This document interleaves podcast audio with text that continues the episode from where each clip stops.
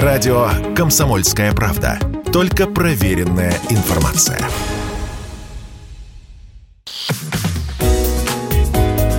Здоровый разговор. Всем привет! В эфире «Здоровый разговор», в студии Мария Баченина. Если что-то случается, особенно с нашими близкими, велика вероятность того, что паника не позволит нам сконцентрироваться на главном, на помощи. Поэтому еще в прошлом подкасте я предложила разобрать правила первой помощи, о которых должен знать каждый. Если вдруг пропустили, ищите все подкасты «Здорового разговора» на сайте радио ка пэ точка ру и на всех подкаст-площадках страны. А прямо сейчас продолжение. Кровотечение. Конечно, тут все зависит от степени полученной травмы. В каждом случае нужна своя тактика. При капиллярном, то есть поверхностном кровотечении, первое, промойте рану чистой водой или перекисью. Если собираетесь показать порез врачу, не пользуйтесь зеленкой или йодом, чтобы не затруднять осмотр. Далее наложите тугую бинтовую повязку для оказания квалифицированной помощи. Если кровь при вытекании пульсирует, значит, задета артерия. Это опасная ситуация, так как за несколько минут человек может потерять критический объем крови. Действовать нужно быстро. Первое. Вызываем скорую. Второе. Нужно наложить жгут выше места травмы.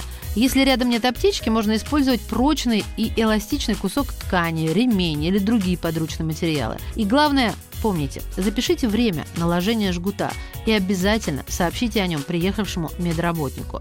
Также важно то, что нельзя затягивать жгут слишком. Это может привести к повреждению тканей. И еще недопустимо, чтобы жгут у человека оставался слишком долго. Бывает еще венозное кровотечение, когда крови уходит очень много, много, но она не пульсирует. Не пытаемся ориентироваться на цвет, далеко не всегда венозная кровь оказывается такой темной, как нам рассказывали. Ориентируйтесь именно на факт или отсутствие пульсации. Если все-таки пришли к выводу, что кровотечение венозное, первое, накладываем тугую повязку, используя валик из бинта. Второй, вызываем скорую. Попадание пищи в дыхательные пути. Вот вы удивитесь, но это самый сложный и самый опасный случай.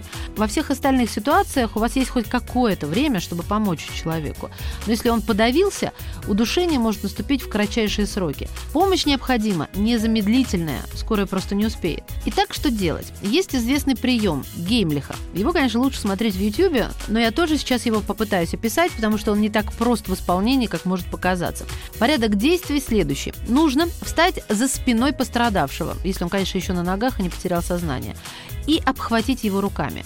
Сжать одну руку в кулак и вот той стороной, где большой палец, положить ее на живот пострадавшего на уровне между пупком и реберными дугами. Это такая самая серединка живота. Ладонь другой руки кладется поверх кулака и быстрым резким толчком вверх кулак вдавливается в живот. Вот руки при этом нужно резко согнуть в локтях, но... Но грудную клетку пострадавшего не сдавливать. Таким образом, поток воздуха изнутри должен протолкнуть застрявший кусочек и вытолкнуть его изо рта. При необходимости прием нужно повторить несколько раз, пока дыхательные пути не освободятся. Если все прошло успешно, у человека восстанавливается дыхание и появляется нормальный цвет лица. Важно! Не пытайтесь протолкнуть пищу внутрь с помощью ручки и других предметов. Это крайне опасно для пострадавшего. Берегите себя! Здоровый разговор.